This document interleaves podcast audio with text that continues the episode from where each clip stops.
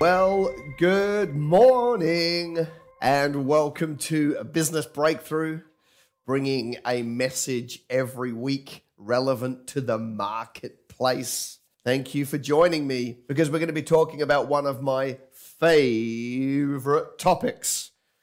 We're going to talk about thinking here this morning. You know, uh, you know, I believed, I believe that a lot of us have been programmed to be average. Our programming inside our mind sets us up to be average. And so I want to speak into that, both from the practical sense of how do we dominate in the marketplace as entrepreneurs, and then also, of course, from a scriptural sense, because it is not serving us. I would even go so far as to say that you've been lied to. Yes, you have been lied to. Now, also, please understand that uh, that most of the lies that happen in our lives are not not from people being malicious. It's just that very few people are actually aware of what goes on inside their head.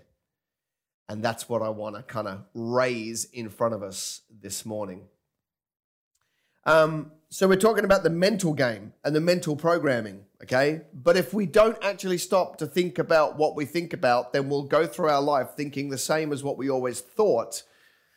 And that's actually not going to produce a different result, right? The Bible says, How do we transform ourselves? How do we transform ourselves? It's clear by the renewing of our mind, all right? It's the it's a really really powerful tool. Um, but I guess if you've never audited what's been put inside of there and the conversations you're having with yourself as a result of what's been put in there, then of course, then of course you're going to end up producing the same results as everybody else, which will make you at best average. So um, one of my favorite things is is to kind of war against crappy sayings, right? I hear them all the time. They they are they are almost almost tried and tested. They're not good, but they're tried and tested. And we've all probably heard them, maybe directly to us or maybe through other people. And by the way, it is a massive list, and I've just pulled on a handful of thoughts of thinking that I think have become common, but actually set us up to become average. What about this one as a concept? Go to school, get a job, get a mortgage, and live a happy life. Just as mental programming, have you ever thought about how stupid that is? Now, what I didn't say, I didn't say going to school was stupid. I didn't say getting a job was stupid. I didn't say getting a mortgage is stupid. But I did say that it's stupid to just bow your knee to a system that enslaves people to a long life of being average. Remember, there's an element of truth in every lie, which is why it's able to perpetuate for a long enough time that it becomes damaging. There is some truth, and there are some elements of that that are okay. But that concept, by the way, that might have actually been somewhat better in 1947, right? Is certainly not good programming in 2020, right? But what happens is that we just take this stuff and we put it inside our head and it becomes our framework and then we just live it out, right? There's a lot about that statement that you could undo and change and have a much better life because of it. What about this one? Don't talk to strangers right? As a bit of mental programming. Were you told as a child, don't talk to strangers? Did you tell your children, don't talk to strangers? Seems like a smart thing to do. Don't talk to strangers. And then we wonder why we become adults, go into the marketplace, and we're too scared to ask for a sale. Right? It seems like a smart thing to do to tell a child, don't talk to strangers. But then when they grow up, a stranger has got everything they want in their life, right? It is strangers that have all the opportunities, all the business deals, all the staff, all the connections, all the church, all the impact, all starts with strangers. And yet our programming is often don't talk to strangers. What about this one? patience is a virtue. No, in business, patience is broke, right? Now, now please understand. Please understand. I'm not saying that patience is not a virtue. I'm saying there's an element of truth to that. Like as a macro concept for your life, yeah, patience is probably a virtue because it builds character. But it's not a virtue when it comes to like, I need to get December's revenue. So I'm just gonna, you know, I'm not gonna do my sales calls today because I'm gonna be patient. It's madness, right? You need to be really impatient when you start a business, which means you'll work really, really hard, which means you'll make the calls, do the things, do the follow up because you're not patient. You need to stop being patient, right? Over the course of your life, it's probably a virtue, but in terms of the micro, it's a really bad idea. All right. But we've been told that we should be patient, and then we wonder why we've got no hustle inside of us. Here's one that I kind of spoke about last week just do what you love. Just do what you love. I'm like, are you kidding me? Are you kidding me? Just do what you love. I can't imagine Paul was sitting there going, Oh, I love this. He endured it, but I can't imagine he loved this. Esther, just do what you love. No, she had to go and risk getting her head chopped off to make supplication to the king, right? The disciples crucified upside down, stoned, beheaded. Somebody was cut in half. But just do what you love. Are you kidding me?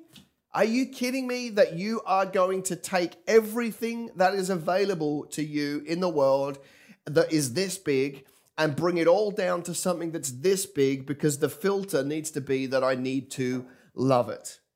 Let me tell you, if I did everything I love, there would be no Kingdom Business Summits because I do not love like aeroplane toilets three hours into a five hour flight to Perth. I don't love that. I do not love half of the experiences that I have to go through. I do not love, you know, sleeping in brand new hotels all the time because I'm traveling. I do not love all of that. If I went through the lenses of just do what you love, my business would be 120th of the size that it is today. We need people to be tougher and not just focus on doing what you love. Here's another one that sits a little bit outside of that stuff eat everything on your plate because there's starving kids in Africa. But, mum, if I eat everything on my plate tonight, there will still be starving kids in Africa. And so I look at that and I go, I mean, I mean, yeah, I mean, there's maybe some virtue to, to appreciating what you've got. But there's not virtue in making a child eat more than they need so they end up overweight so that then they can't be bothered to exercise and then we have an obesity issue. But that's not virtue. That's just plain stupid. All right? But we just take this stuff because it's our programming. Here's another one that happens in the Christian world don't strive. Don't strive. You're striving. You're striving. You, you're pushing too hard. It's in the flesh. Yeah. Yeah, that's right. Because I am in this world. I may not be of this world, but I'm in this world, right? I actually have to push to get some things done. And I find that there's a lot of weak Christians who are literally doing nothing with their life who will happily throw a wet blanket over anybody with a big vision and a strong work ethic in the faith. You're striving. What did Paul say? Paul said, forgetting what is behind me, looking ahead, I press on, I strive, I push for the mark of my higher calling. Do not let these people program you because they will make you average. Here's, a, here's one that you may not have heard it in these phrases. I did growing up in England. It's definitely big in the States. A penny earned is a penny. It's a penny. What the heck are we doing having a, you know, a phrase around a penny? Please, as marketplace kingdom entrepreneurs, you are not going to go anywhere if you focus on collecting pennies. Come on, people, right? Listen, listen, if, if that's where your focus is, you are focusing on the wrong thing. By the way, if this is good and you are enjoying it, please do me a favor. I need you to share this now whilst it's live so that more people see it. I'm going to be going for another, whatever, 10, 15 minutes. So if you hit the share button, It'll go out to more people, and then more people will join us, and more people will be transformed by the renewing of their mind. All right. Um, what about this one? You need to save for retirement. Save for retirement. Talk about programming, and then the government come in and they call it super superannuation here in Australia. Superannuation. Well, far out. I don't think saving for retirement is a good idea. I think we want to start investing for retirement to give ourselves a chance. Why, why would you save money in a world where the government just prints 60 billion more and flush it into the country? You wouldn't, you wouldn't, you wouldn't go and collect gold if the government could just make 60,000 more tons of it to appear because your gold would be worthless. But with money, we think we've got to save our money for retirement. So you end up with all this money, but money is getting, it's more and more worthless every few years. So I'm not saying don't have a good retirement and don't plan for retirement. I'm saying change your programming to save for retirement, to invest for retirement, so that when you come to retirement, you've actually got some assets that increase in value, that are real and tangible, and not some money thing which is probably becoming worthless every single day, but we don't stop to think about it. What about this one? Salespeople are sleazy. Salespeople are sleazy. Right? That, like it, it, I've, I've run this seminar a hundred times where I've asked people to write down what they believe about salespeople. And seven to eight times out of 10, it is consistent that people believe that salespeople are negative and do the wrong thing. Here's why that is a mistake to you because I'm, you know, for, for me to help you grow a business, I need you to go and be a salesperson. If you want to grow a business, you have to be a salesperson. You have to sell your products and services. You have to sell your company to the banks. You have to sell, you know, yourself to the team so they come and work for you. You're a salesperson. So if your mental programming is salespeople are sleazy, you are never going to want to go and be the salesperson you need to be to go and move the needle to build a business Hence, you will perform like everybody else. Hence, you will be average. All right? That's why we never stop to think about these things. And then, of course, similar to the retirement one, we have people say, save for a rainy day. Well, it's a little bit of a rainy day here in the Kingscliff right? New South Wales. But let me tell you, I ain't saving nothing for a rainy day. I'm investing for a rainy day because when it when you invest for a rainy day, it is a rainy day every day. It rains in rent, it rains in dividends, it's always raining, and that's what allows me to be better. I used to grow, you know, I grew up in England, right? So the whole concept of saving for a rainy day is flawed because there are never enough days that are not rainy to make enough money for the days that are rainy. If I'm preaching right, I want you to make a comment right here, right now. All right, so sharing it up is wonderful, but there's something else I need from you, if you will. I need you to put a comment in the comments box. Literally, just put an emoji in there for me, please. I don't mind what the emoji is. It can even be the poo emoji if you don't like what I'm saying. I'm happy with that. I just want to see that you're making a comment. Please put a random emoji in the comments. All right. So, I guess what we're talking about here is changing the programming See, some of you, I'm trying to get to upgrade to Windows 10, but actually you are still running Windows Vista. Do you remember Vista? It was possibly the biggest mistake in tech history. It was the worst experience in computers. For those of you who are young, there was actually a time when we bought a computer and then we brought a disk and we put the disk inside the computer and it loaded the software onto the computer. Can you believe that? We actually used to do that with a with a silver thing about this big. Far out, that takes me back. You guys don't have that today. You just buy a computer, press a button, and it all downloads. Um, so, uh, so so, in terms of programming, some of you are running mental software that is flawed and old, and it's time to upgrade your mental operating system. See, my Bible says, as a man thinks, so is he. Your internal world is the first representation of your external world, meaning that you can only produce an external world that lines up with your internal world. Meaning that if your internal programming is to be average, then the best you can expect around you is average.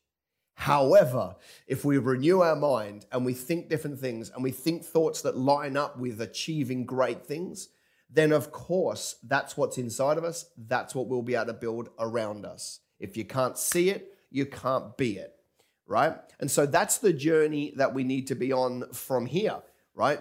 We need to actually start to root out the bad thinking inside of our mind and trade it with a better operating system that allows us to produce a better result in the world around us.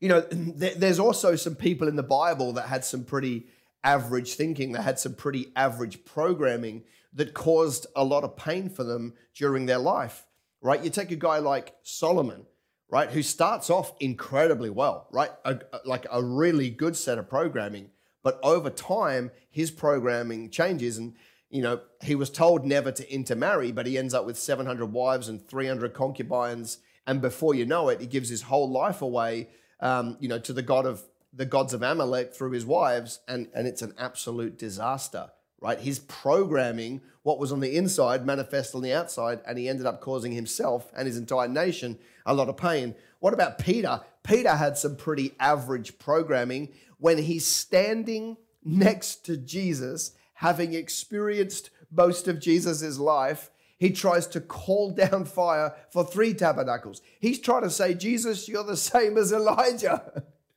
it's like, it's like, and then he gets a bit of a harsh rebuke and a bit of a wake up call. But but that just goes to show, right, that what was in his head came out of his mouth, and without Jesus there to fix it, he was on a very interesting road uh, with some pretty uh, flawed theology. And what about Martha? See, Martha's programming was I need to be so busy that she became so distracted that she forgot what, and in her case, who was in front of her, being Jesus. And of course, Balaam, he had some pretty average programming going on because he he told the Israelites to do some very, very, very horrible things, and because of it, they suffered a plague, multiple plagues, that you know caused a whole lot of pain. And if I just use that to link to today, we have a plague today. We have the same thing today. Our bad thinking, like Balaam, has caused a plague. And I don't mean the Rona, because this particular plague that I'm talking about is a plague that started way before the Rona did. I'm talking today about the plague of being average, the plague of playing small, the plague of swimming in the shallow end of the pool and not playing full out and not playing to the best we can and not chasing down everything that's available to us. We have a plague today, and it is a plague in our thinking because we have reduced, we have reduced thinking to being able to chant three or four scripture and verses in the mirror to puff ourselves up, to make us strong, to last another day. Are you kidding me? Are you kidding me? The kingdom of God is available for us, and we can have as much of it as we seek out. So we need to stop playing small and start playing big. Ultimately, though, ultimately, you can outsource your bookkeeping you can outsource your washing. You can outsource your accounting. You could outsource your marketing. But far too many people in 2020 have outsourced their thinking. They've outsourced their thinking to whoever it was that told them the stuff inside of their head. Maybe that was your parents. Maybe that was your early caregivers and your teachers. Maybe it's some of the spiritual coverings that you've had in your time. But we outsource our thinking. And, and when, you, when you do not choose to live life by design, you live life by default And when you live life by default, you're, you're letting society program you instead of the scriptures, instead of God, instead of the living word. And that's a mistake. See, so you've got to be intentional about what's inside of here. Otherwise, everybody else and everything else, usually the enemy to some degree, will program what's inside your coconut because they want you to be average. So, if that's the case and that's where we are, then we need to go through a process of fixing this. And that's what we are going to do. So, there's three steps, I believe, to when you realize that there is some programming inside of you that is not going to serve you to chase down everything God's got for you, then we look, look at these three things. The first place we want to look at is 2 Corinthians 10 5. 2 Corinthians 10 5. And you'll know this. I like I like to pick on scriptures that you probably already know rather than pick out obscure ones because that way I can put it into a new frame of reference for you and get you to think about it differently. here's what uh, here's what the scripture says. The weapons of our warfare are not carnal, but mighty in God for pulling down strongholds. Listen to this casting down arguments and every high thing that exalts itself against the knowledge of God, bringing every thought into captivity to the obedience of Christ. See, see, that tells you that your thinking and your thought life is actually part of a spiritual battle. What's the, what's the goal of the enemy in your life and in your thinking? To make you average. See, see, the enemy's not worried. The enemy will very rarely contend for your salvation because you're already saved and redeemed and in God's family, and that's sealed. Now he's going to contend for you doing very little with your life. Now he's going to contend to make everybody ap- apathetic and average. All right? So here we go. It's a spiritual battle. And the instruction is bring every thought into captivity to the obedience of Christ. Here's what you need to do. As you go on a journey over the coming hours, days, weeks, and months, you need to think about what you think about. And when you think a thought, you want to take it into captivity, grab it and then test it. Right? You need to hold it up. You need to hold it up against the word, against God, against your knowledge of God, and see how it fares. It will fall in one of two camps. Please understand, there's no middle ground. It will fall in one of two camps. It will either be a thought that propels you towards more of more of what God's got for you or less. All right? So you take it into captivity. then the second step or the second set of lenses that we need to put it through is where we're going to go to Philippians 4 8. And it says this. It says, and you'll know this one. Finally, brethren, whatever things are true, whatever things are noble, whatever things are just, whatever things are pure, whatever things are lovely, whatever things are of good report, if there's virtue, if there's anything praiseworthy, think on these things. It goes on to say, The things which you learned and received and heard and saw in me, do these. In other words, the things that you saw and heard from your parents, from your teachers, from the blah, blah, blah, from the other people, from those people that were good to you, don't do those. What he says is the things that you learned from me and received and heard, do those. Time to change your thinking, Paul says. All right? So the first thing we do is we take a thought into captivity. The second thing we ask ourselves is is it good, pleasing, noble, praiseworthy? Meaning, meaning, is it the kind of thing that God would have me thinking? Is this thought the kind of thing that God would have me thinking? Is it going to move me forward or is it going to move me back? All right? This is a process you want to go through. And then if you take yourself through that journey consistently, consistently, consistently, taking every thought into captivity and testing whether it's the kind of one that God wants you to have or the kind of one that's going to hold you back, then the only missing piece in this journey is you need to develop a bigger reason to change your thinking. You need to develop a bigger reason to change your thinking. Because here's the thing you've been thinking that thing a long time. You've been having those thoughts a long time, long before I showed up in your life and, the, and it, it'll be the most dominant thought that wins. And so, one of the greatest way to shift how dominant a thought is for you is to change your perspective and get a much bigger vision. A great example of this would be Jonah. God says to Jonah, Go and preach in Nineveh, one of the wickedest places of the time. And Jonah says, No. So he ends up in the belly of a stinky fish And in that moment, he caught a glimpse of, if only I could get out of here. And he very quickly changed his mind. See, see, see, he had a really big reason to change, right? And so the fish spits him out. He decides to go to Nineveh. And for the next two to 300 years, Nineveh lived in peace somewhat. See, once you've got a bigger vision and once you've got a bigger reason, you'll change the way you think and you'll produce a better outcome, just like Jonah did. But this is this is life by design, not by default. This is thinking by design and not by default, and not letting the voices of this world penetrate your thinking to make you average. This is about sitting back and being intentional and saying, hey, I'm going to think about what I think about, and I'm going to root out the thoughts that do not move me forward. I'm going to replace them with thinking that lines up with the Lord, and that's going to set me up for success. Right at the start of the Bible, do not do not turn from this, you know, do not do not turn away from this book of the law. Meditate on it day and night, and you will have success. If you go through the process of thinking about thinking, finding thinking that's not going to serve you, and then spend lots of time reading this, you will start to trade the thoughts holding you back to be average with thoughts that will propel you forward to be everything God has for you. But it falls at your feet to go through the journey to make the decision. Guys, do me a favor. Please share this message today with others. It would mean the world to me if you would do that.